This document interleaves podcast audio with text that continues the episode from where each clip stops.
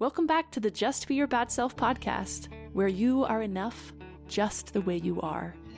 I'm your host, Kimber Dutton, a recovering people pleaser and perfectionist who is on a mission to normalize the human experience in all of its messy imperfection. Join me as I explore what it means to feel worthy of love, to live wholeheartedly, and to lead an authentic life. I'm excited to announce that my very own podcasting platform, Zencastr, has become a new sponsor to the show. Check out the podcast discount link in my show notes and stay tuned for why I love using Zen for all my podcast recording needs.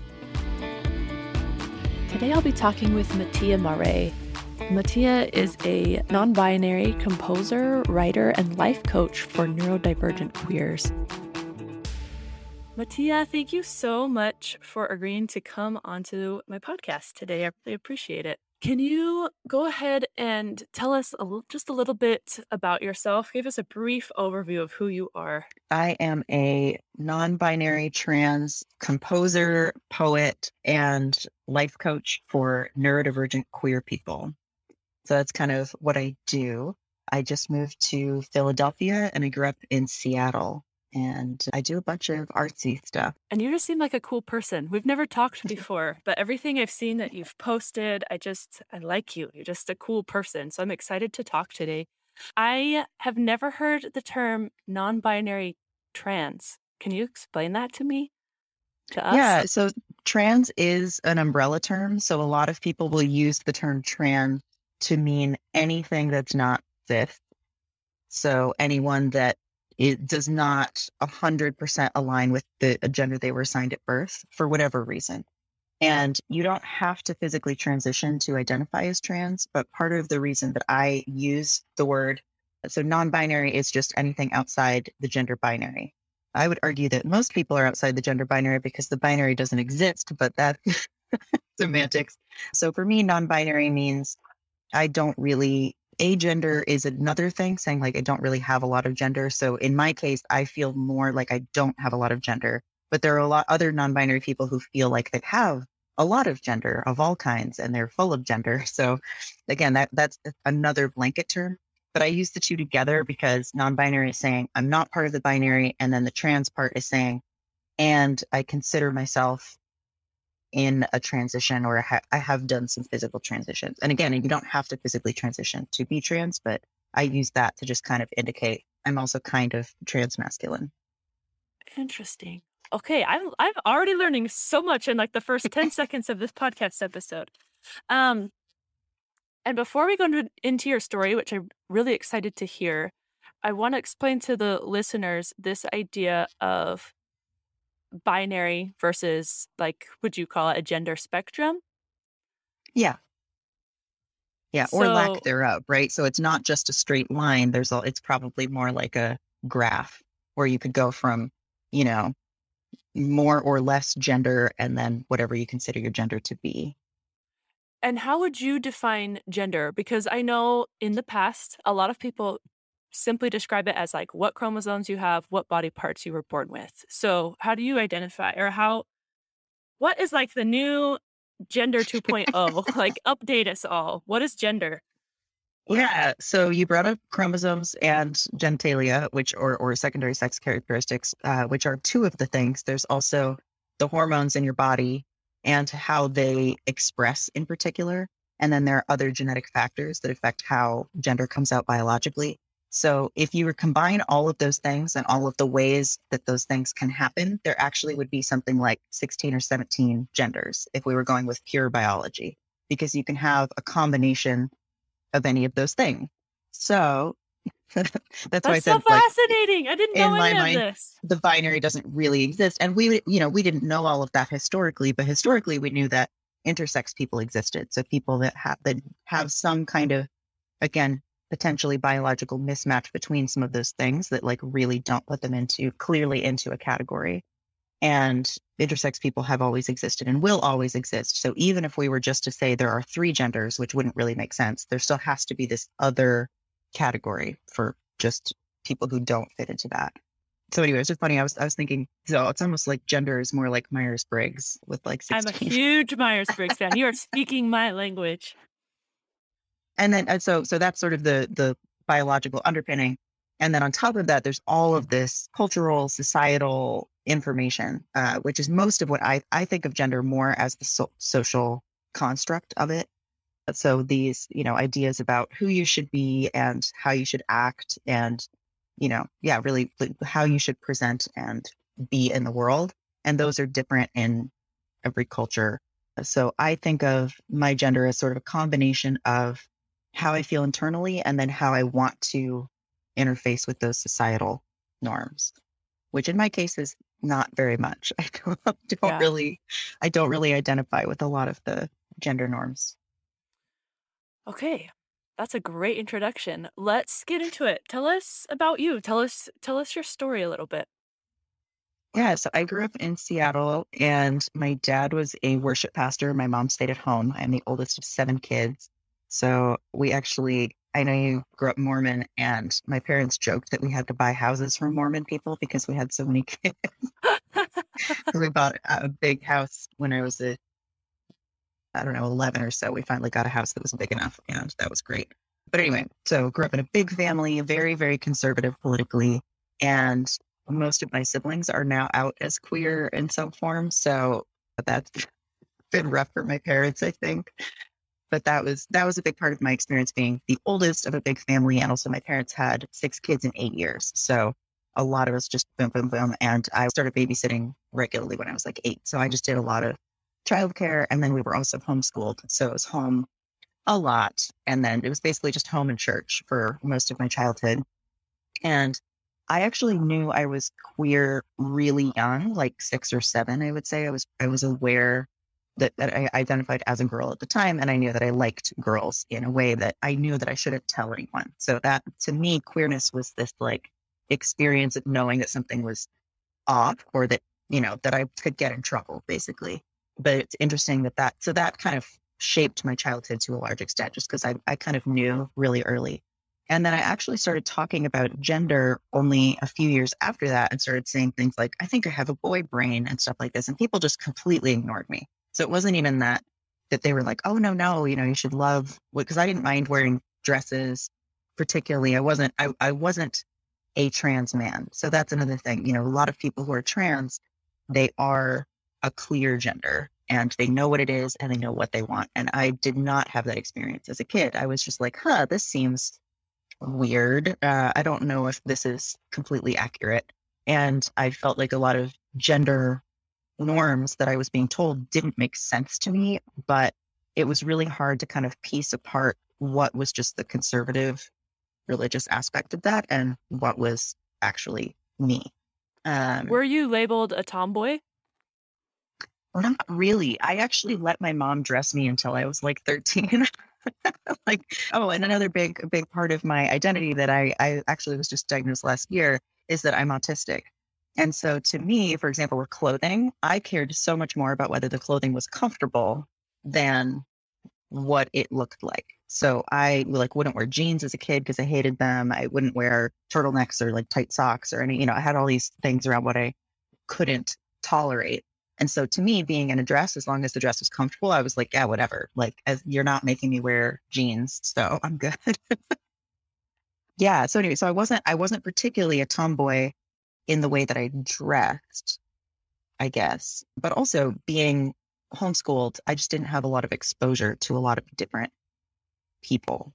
So I mostly knew other conservative homeschooled people for the most part that were around and then I started college really young. So the University of Washington has a program that lets you basically do high school in a year. So I did that when I was 13 and matriculated full time when I was 14. And then moved out when I was 15, which was great. So I got out of the house really young. Wow. Um, which was awesome since also, I mean, I, I don't want to go into a lot of detail on this, but my parents are also very abusive. So that part of it for me was I was just like, oh, thank God I, I get to get out of here. And I felt bad, you know, leaving my siblings behind to some extent. But I was also a child. So that was that was good. And I was able to like start getting into therapy as a teenager. And start to deal with some of that trauma. And then I took a year off, transferred colleges. I was doing violin performance my first two years of college. And then I switched to, I did music ed for like six weeks before I realized I did not actually want to be a school teacher and switched to composition. So now I have two degrees in music composition, and that's my main thing. And I do film scoring and chamber music, orchestral music, choral music. So I kind of write everything. And I've done a lot of styles. And then also, oh, other art stuff. So I grew up doing theater, music, a little bit of dance, and I always did visual art myself. Just I, I didn't have formal training, but I just loved it. And I taught myself how to draw and was really, really into it. So kind of did all of the arts. And so then when I really switched over to music, even though I mostly do music, I would say I'm an interdisciplinary artist. So I like to work with other artists who do these other things that I, you know, didn't end up going into super heavily, but that I still really enjoy. So I really love collaborative artwork. Like I did a, a performance a couple years ago with a friend who is a choreographer. So they choreographed this piece and I was playing violin and dancing. And then we had these weird costumes and it was part of a fog installation. So it was this artist who like made fog outside with this like thing producing water that like went into this little space where we were dancing. So we would do the performance multiple times throughout the day, like in the fog. It was very cool. So stuff like wow. that. So I'm always looking for like weird interdisciplinary art things. That's so cool. So at what point did you come out as queer? Uh, so I came out I came out as a lesbian in my late teens which did not go over well with my parents. But then as the rest of my siblings started to come out, my parents were kind of like, oh, well, I guess this is this is just happening. And I actually, so I came out as a lesbian when I was 18 and to my parents when I was 19. And I was dating a guy at the time. It was my first like real relate. It was my first sexual relationship, I should say, that, that the first person I had sex with. And I came out as a lesbian. So I was like, okay, I'm not into you because you're a man. But then we didn't stop sleeping together. we just kept sleeping together. And it was great. I was like, okay, so maybe I'm bi. But I kept, like, I had this real problem figuring out, like, uh, my sexual identity because I didn't understand my gender. And at the time, I had a couple of binary trans friends. So I had one MTF and one FTM friend in college. And so I was like, okay, those are the two things look like they make sense. That's the the thing I'm seeing is you know what gender you are, you're transitioning to quote the opposite gender. I didn't know any out genderqueer people. I didn't know anybody using they them pronouns, which is what I now use. So I just didn't even know that you could opt out. And so because I I, I knew there was something else going on, I was again kind of talking about trans stuff. I was using the word trans, and I went to drag ball at my college and got like super decked out. I spent two hours looking really, really convincing, like looking like passing basically. And even that, nobody was like, oh, wow, you really like put a lot into that. So I, I was just funny that I, I felt like I was talking about it, about gender, and people just weren't really getting it. But also that was 2007. So now I think there's just a lot more awareness and terms. And somebody would have, I feel like now somebody would just be like, oh, you're, are you non binary? Or like, you know, like, are you, so they would ask me some useful questions. And at the time, didn't really know. So I kind of kept going back and forth between like, am I a lesbian? Am I bisexual? And I just kind of like, and then eventually I was like, oh, okay, I am attracted to queer people. mm. I don't know if there's a word for that, but I would say that's my sexuality now. It's just queer and I am attracted to queer people. I'm not really attracted to straight cis men typically. So, yeah. So it's not that I'm not attracted to men, but I'm only attracted to queer men, I think, pretty much. Yeah, I get that. I I I mean, I identify as hetero, like straight, but um I've joked like that my sexuality is I'm attracted to gay men. Mm-hmm. and I, I, I was telling someone that I was like, "What's it called if you're attracted to gay men?" And they're like, "That's just straight."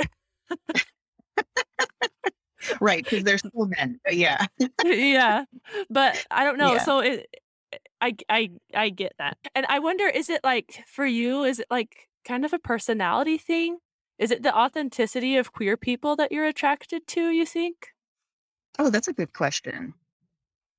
I I do think there's a part of it that if somebody has not ever really questioned their gender and sexuality, like if they're just like, no, I'm going to stick with the default and I've never thought about it, there's something about that that's unattractive to me. I'm like, oh, you've never thought about it. Okay. And some people don't have to and don't feel the need to. There's nothing wrong with that. I'm not saying everybody needs to go through like a dark night of the soul or something. it's fine if you're straight and you know you're straight.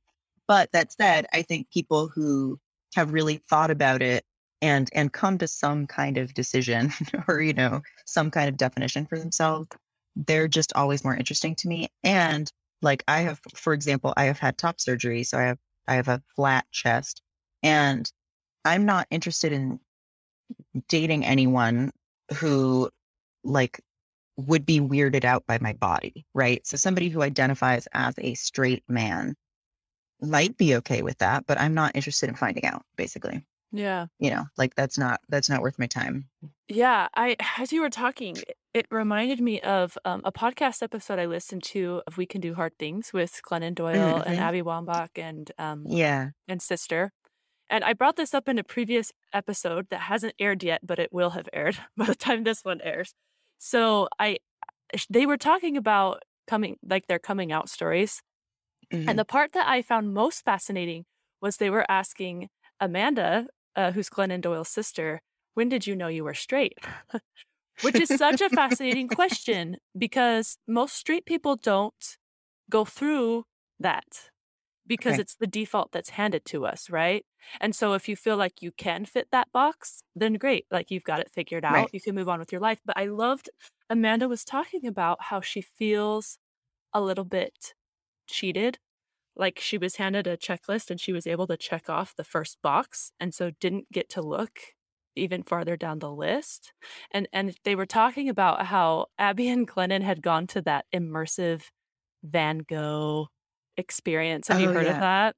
They went to yeah. this and they went in, they saw the art on the wall and they just sat really nicely to look at this art that was hanging on the wall. And then they're like, okay. And they left. And later they found out that they had just sat in the lobby that they hadn't actually oh gone in to like this immersive part of the experience.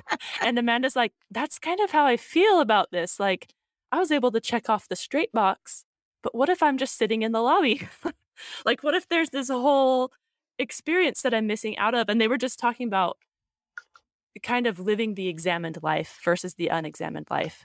And as far as uh, my closest comparison to this is the fact that I'm I consider myself post-Mormon it's something that I had something handed to me, had a religion handed to me when I was born. I fit in it just fine. I didn't have any problems. And then, you know, things came up that forced me to examine my beliefs. And I'm a very changed, different, I don't know, bigger, more expansive person because of that. So I imagine that it's kind of similar if you get the chance to explore these these ideas of gender and sexuality that were just handed to you at birth. Would you agree? Yeah. Oh, totally. And there are other, you know, going back to gender norms, there are all these gender norms about, you know, who's supposed to do the approaching, who's supposed to initiate. So there are all of these ideas in sexuality and dating of who should be doing the approaching and who should be initiating and all of these things as well that I think there's like another layer on top of just who you want to date or sleep with. And I, I do, I am a sexual person. I just want to acknowledge asexual people do exist. And there are people who, you know, do date and not have sex, but I'm talking about both for myself. And all of those things, I think, play into a lot of the culture, which I see on TikTok, I think the most, which is so odd to me, of straight women basically just talking about how horrible men are and I get it as a joke and joking about, you know, the patriarchy or, you know, that there are some negative things that sometimes being able to blow off steam makes sense. But in my mind, the the kind of not funny side of that is that a lot of people are just not getting their romantic and sexual needs met. You know, and I think part of that is not just who you're with. And so sometimes people are like, oh, maybe it's my sexuality. And it's like, well, yeah, maybe it's also, you know, that you want to be more aggressive than you're being, or, you know, more forward. You want to be, you know, making the first move or whatever. And that maybe doing that with straight cis men is difficult if you, especially if you live in a place where these gender norms are really strong. So, you know, that that can be harder, I think, especially in a small town or a small community or a conservative community to be able to do those things and, you know, be who you are. So being who you are is not just about, you know, your gender and who you sleep with. It's also about how you show up and present within the relationship and ask for what you want. And I think that's a whole other side of people's dating and sexual lives as well. One of the most common responses I get from people who listen to my podcast is, How long have you been doing this? It sounds so professional, like you've been doing it for years. I'm actually very new in the podcasting world, and I record all my episodes remotely with my laptop and mic balanced on a stool in the corner of my bedroom. But I do have a secret that I'm ready to reveal Zencastr. Zencastr is an all in one podcast production suite that gives me studio quality audio without needing all the technical know how. And if you've ever thought about starting your own podcast, I can't recommend it highly enough. Go to zen.ai slash just be your bad self for 30% off your first three months. That's zen dot ai slash just be your bad self. I've been taking a class from her name's Natasha Helfer. She's a sex therapist. I've been taking this group class that's called Reclaiming Female Sexuality. And I think I've been I was pulled to take that class because there's so much shame and confusion and crazy messages surrounding sex and and gender and all these things and and I've also noticed that with this podcast I've been very pulled and drawn toward especially queer people because I think this is so much at the root of who we are and our authentic selves and I I view queer people as being on the forefront fighting this battle for all of us. this battle of just be your bad self, right? This battle of authenticity and worthiness and being able to make decisions that feel true to you, not that check a box off. We don't live in a black and white binary world. And we really, really, part of us wants to be able to put everybody in these neat little boxes. And it's exciting and also frustrating and challenging as as globally we are making this transition into a more rainbow world. Does that make am I coming across what I'm yeah. saying? yeah, yeah. And I mean a lot of it's funny because you'll hear people say things like, Oh, I don't like labels, right? Labels can be very helpful for people to find their community, find people who are like them and and get support and help for sure and and same with you know getting a diagnosis for example which is a label right is like so that you can get services or get help.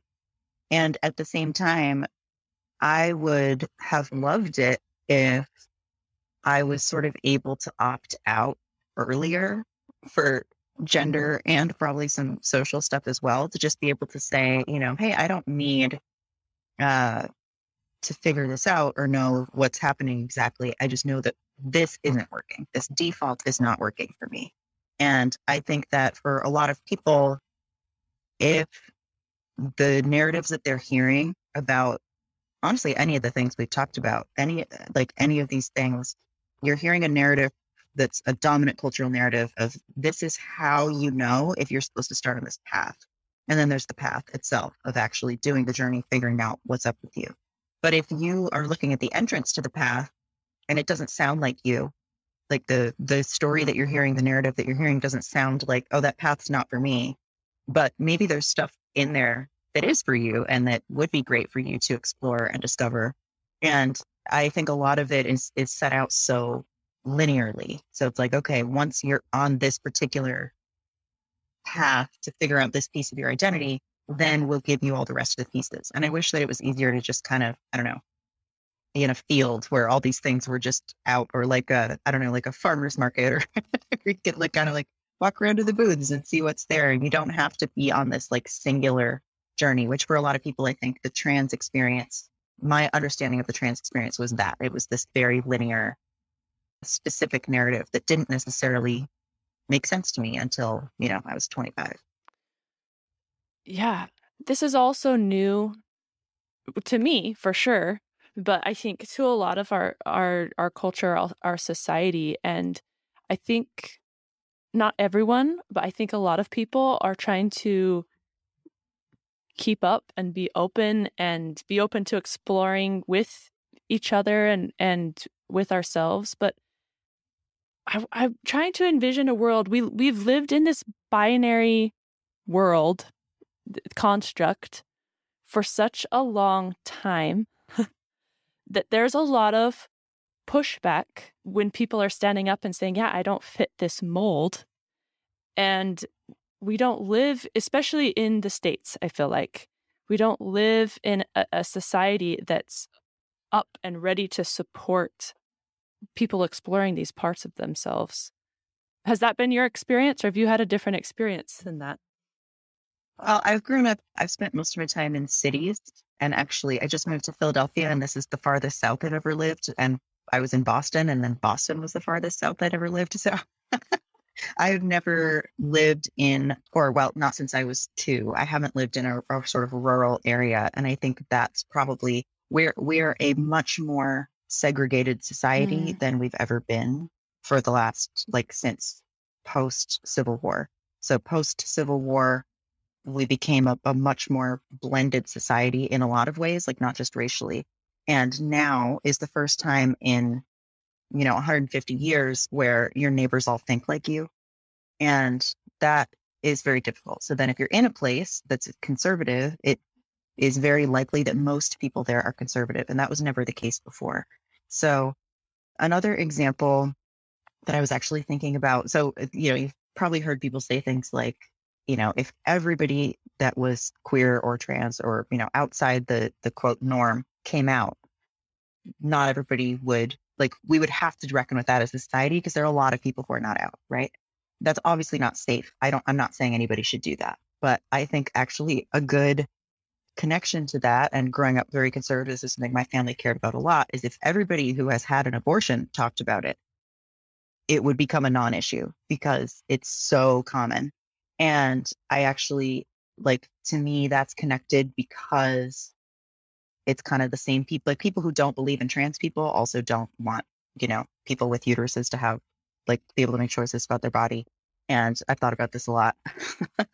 So anyway i think i think if people were able to be completely open and authentic about who they were which again i'm not saying they should because it's not safe for some people but if everybody was completely authentic we would all realize we all feel like we're not enough. We all like you know are experiencing some whatever version of imposter syndrome you know you identify with right? Like this just this feeling that you're especially i think in early adulthood this idea that we're just like stumbling along and have no idea what's going on and like barely hanging on. Like my partner and i just bought our first house and we're like we can't believe they gave us a mortgage. Like I can't believe they thought we were like that that was okay and that we're responsible people. Like, what's happening? So, anyway, stuff like that. Like we're, I think we're all sort of stumbling along and trying to figure things out and having these like labels and stories that we tell about ourselves. You know, even like for me, coming out of a very traumatic childhood, I identified as like a victim and a survivor for a long time. And it's not that that's not true. It's just, it's not like how I think about myself or what I lead with at this point. So, you know, we always have choices about how we identify and what what words we lead with. I think about that a lot actually. Like like it what are the when somebody asks who you are, so if you're on mm-hmm. the podcast and yeah. somebody says, Tell us about yourself, what are the things that you lead with? Like what comes to your mind first? And even if you feel like you're fine with the defaults that you've been handed, you still are picking from a bunch of different things. So, you know, whether that's I care more about my career or I care more about my family, right? Like a lot of people identify with their family role.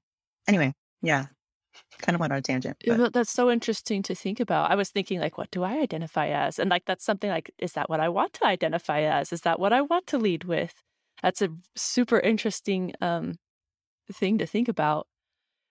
And the other thing that I keep thinking about is I also interviewed someone who has bipolar disorder and they were talking about how they had to start working from home because they couldn't keep a job because there's like certain expectations and if you can't meet those for whatever reason then it's hard to hold that job and i think i think that applies to so many things like there is box there are boxes there are boxes for mm-hmm. everything like you name it there's a box that you're is the default. I like that term that you that you brought up this this default box.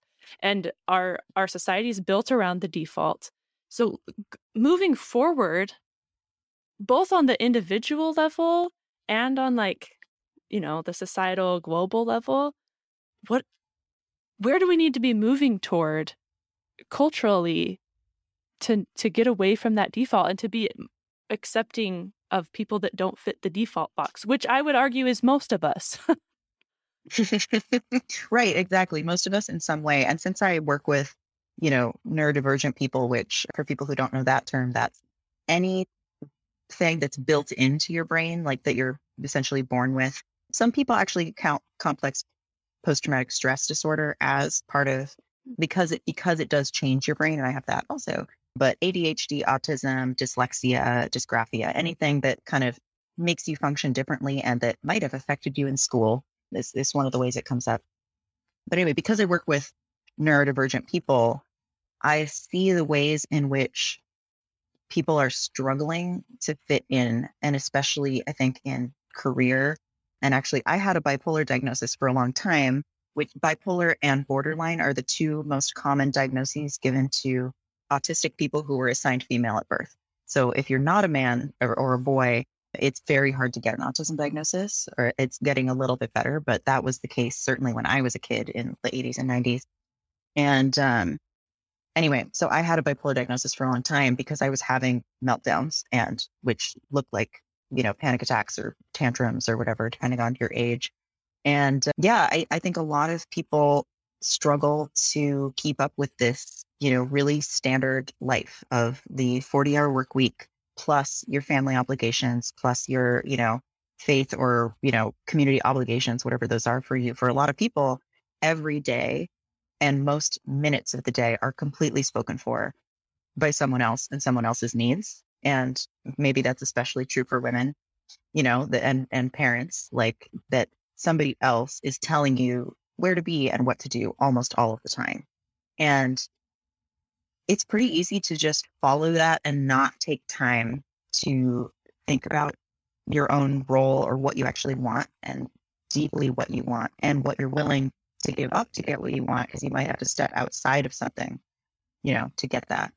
And so, I mean, what we need to do on a global level, I think, is embrace indigenous ways of being and not be so focused on consumerism and ownership. And, you know, I think we need a, a pretty big overhaul. But in the meantime, if we all just stayed in our own lane and paid attention to our own shit and stopped judging other people and like, why do you care what somebody else's labels are, you know, in any form. Or like a weird one I get, you know, uh, not infrequently now is, oh, but you don't seem autistic. And it's like, yeah, because I've spent 34 years trying to seem acceptable, like to to not mm. lose friends and like be able to have a job, you know, and and do stuff.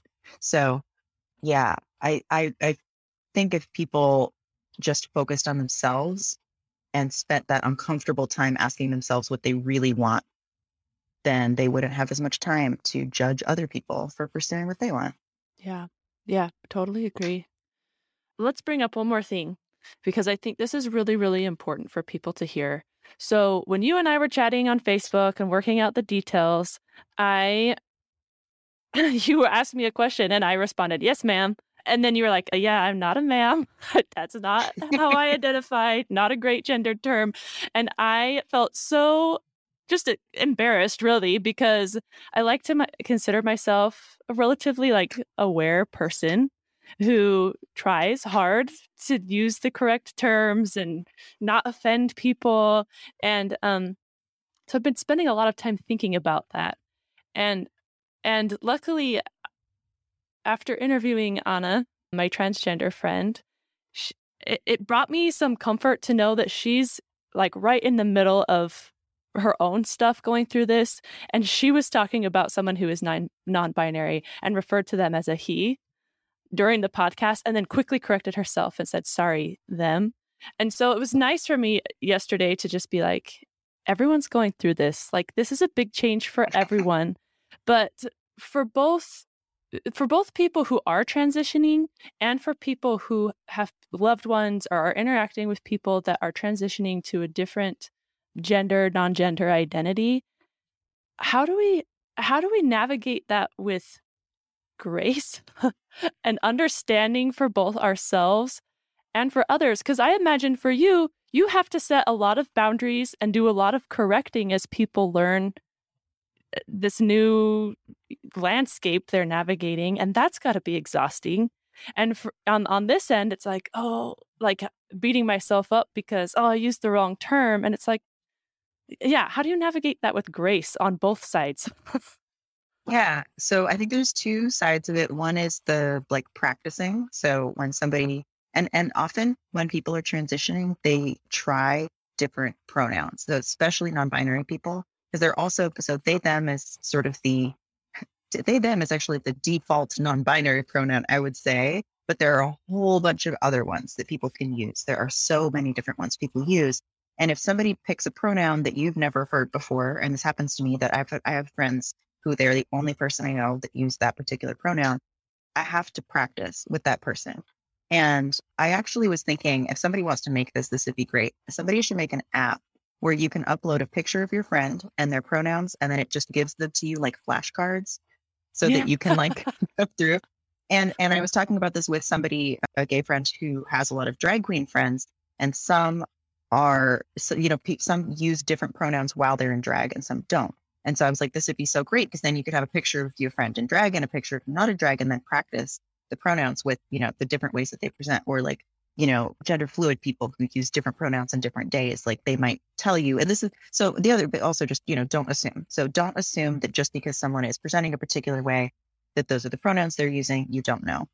And then when you actually mess up, just remember that the point is the point of pronouns, it's like pronouncing someone's name correctly. It mm-hmm. makes them feel good. It makes them feel like you paid attention, you listened, and you like get and accept who they are if you refuse to pronounce someone's name correctly and it's not just like you it's, it's just that you're not noticing or caring that's kind of what it feels like when you tell someone your pronouns over and over they're not getting it that said when somebody messes up one two three times whatever i i'm i will just correct them and it's actually more annoying to deal with like the other person's guilt yeah like i had a, a situation once where i was i was at work this is a couple years ago and somebody sent out an email where they used the wrong pronoun for me. And it was a group email. And so I just responded, hey, you know, they, them pronouns. And they were like, uh, oh my God, I'm so sorry. But then they came to my desk and like wanted to have a conversation. I was like, I wish this is not happening.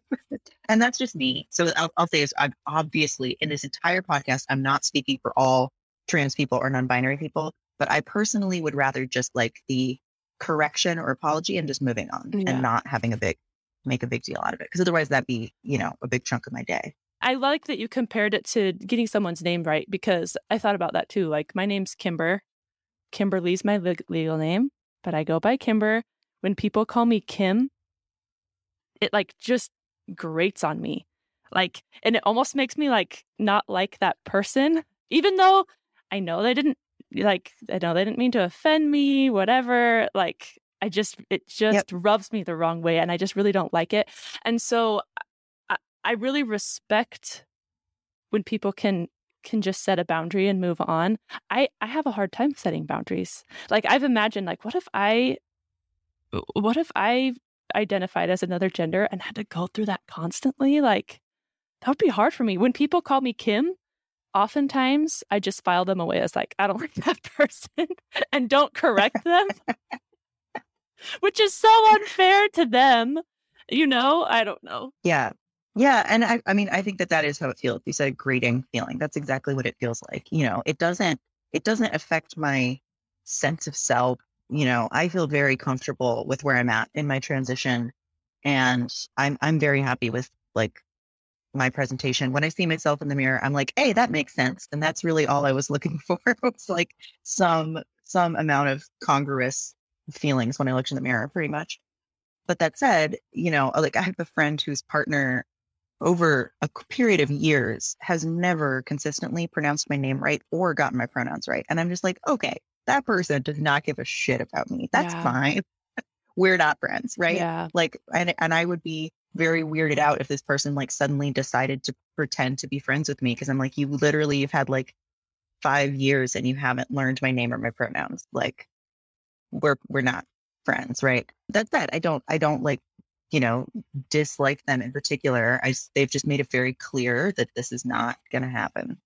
And uh, yeah, yeah. So and and other like ways of being authentic that I was thinking about, like for me, being autistic and learning that about myself and realizing, oh, I'm weird for a reason. Like I've always done stimming things, which is, you know, if you see people like like using fidget toys or just like rubbing their fingers together, all, all kinds of things people can do rocking back and forth. One thing that I started doing, and actually this was partly because of the pandemic and because of being at home more, I was able to let myself kind of let my body do that thing. So kind of like play out the process. And it's a little bit like completing a stress response. I'm also I have a trauma, like I, I study trauma. So that when when your body is in a fight, you know, fight, flight, freeze, fawn, uh, feign death response, and you kind of play out the cycle and let your body get through that. That's what stimming feels like to me.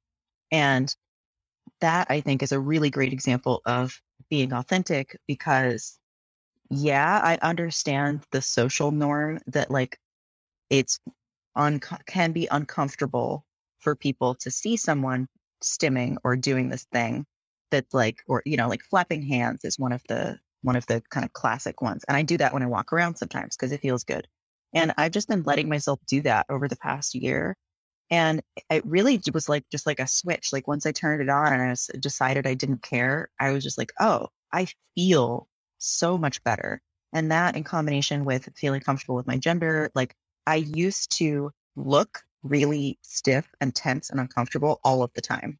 And as soon as I transitioned and then more recently started kind of letting myself stim a little bit more, everybody I know has commented that I look more comfortable and just seem happier.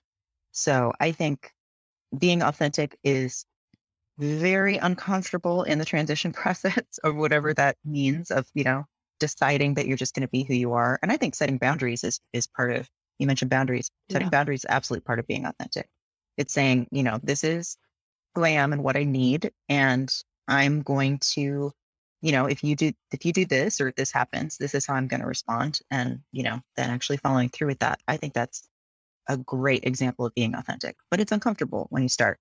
And then once you get into it, you're like, oh, how did I live before? I was so uncomfortable all the time. And you just helped me make a connection for myself. Talking about this idea of labels. Labels, there are a lot more labels than maybe we have in our vocabulary. But like you kind of said earlier, they're really a helpful thing as far as authenticity goes.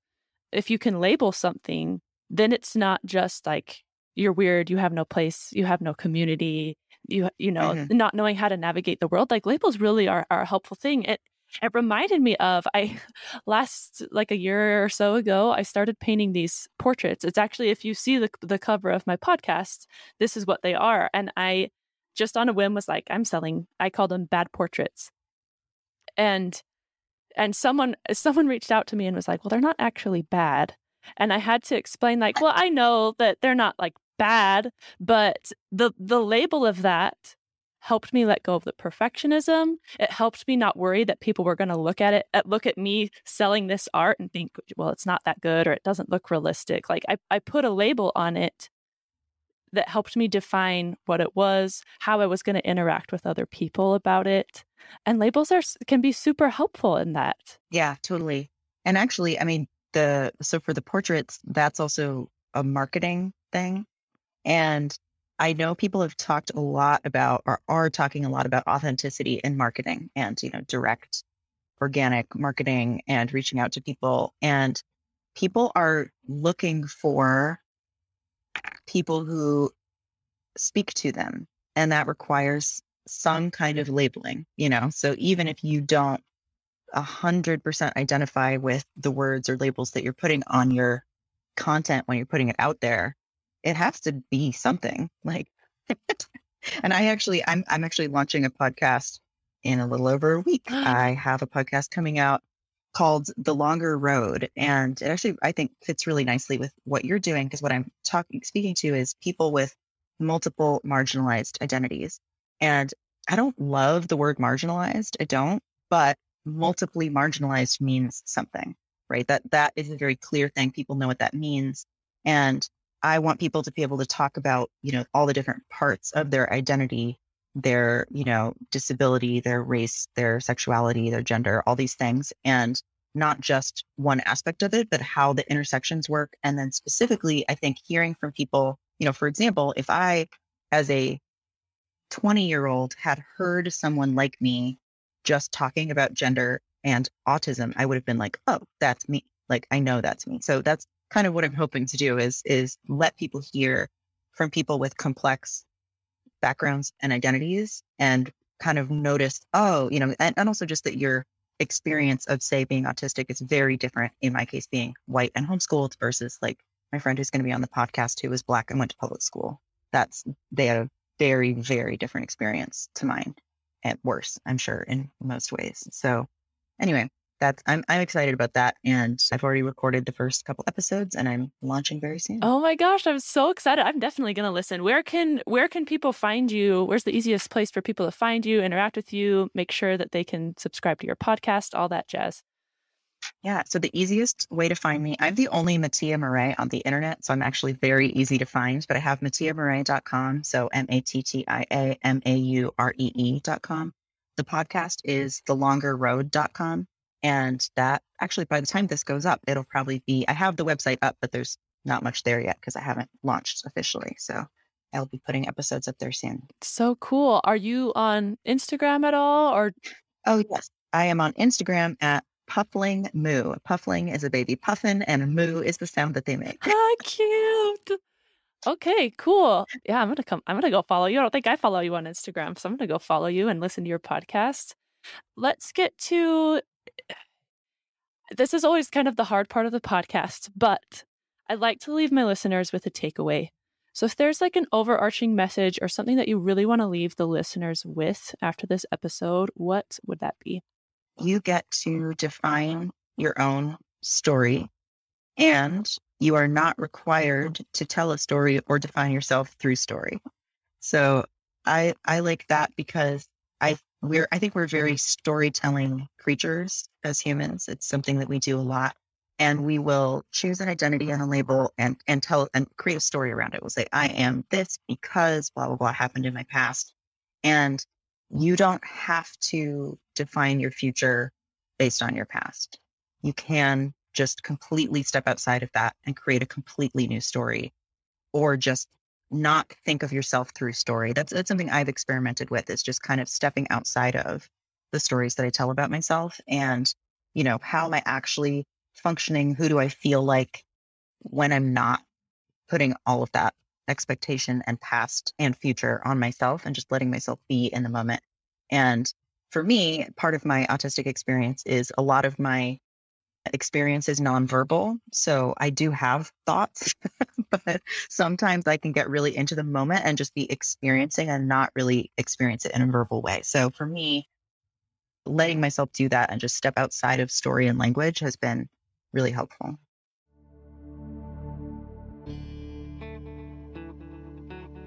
Come befriend your body, shed sexual shame, and claim your power as a sensual being at the Reclaiming Female Sexuality Retreat.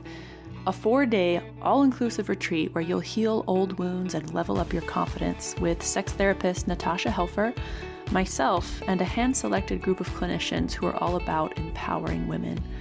Check it out on justbeyourbadself.com by clicking the tab that says Come to our next retreat.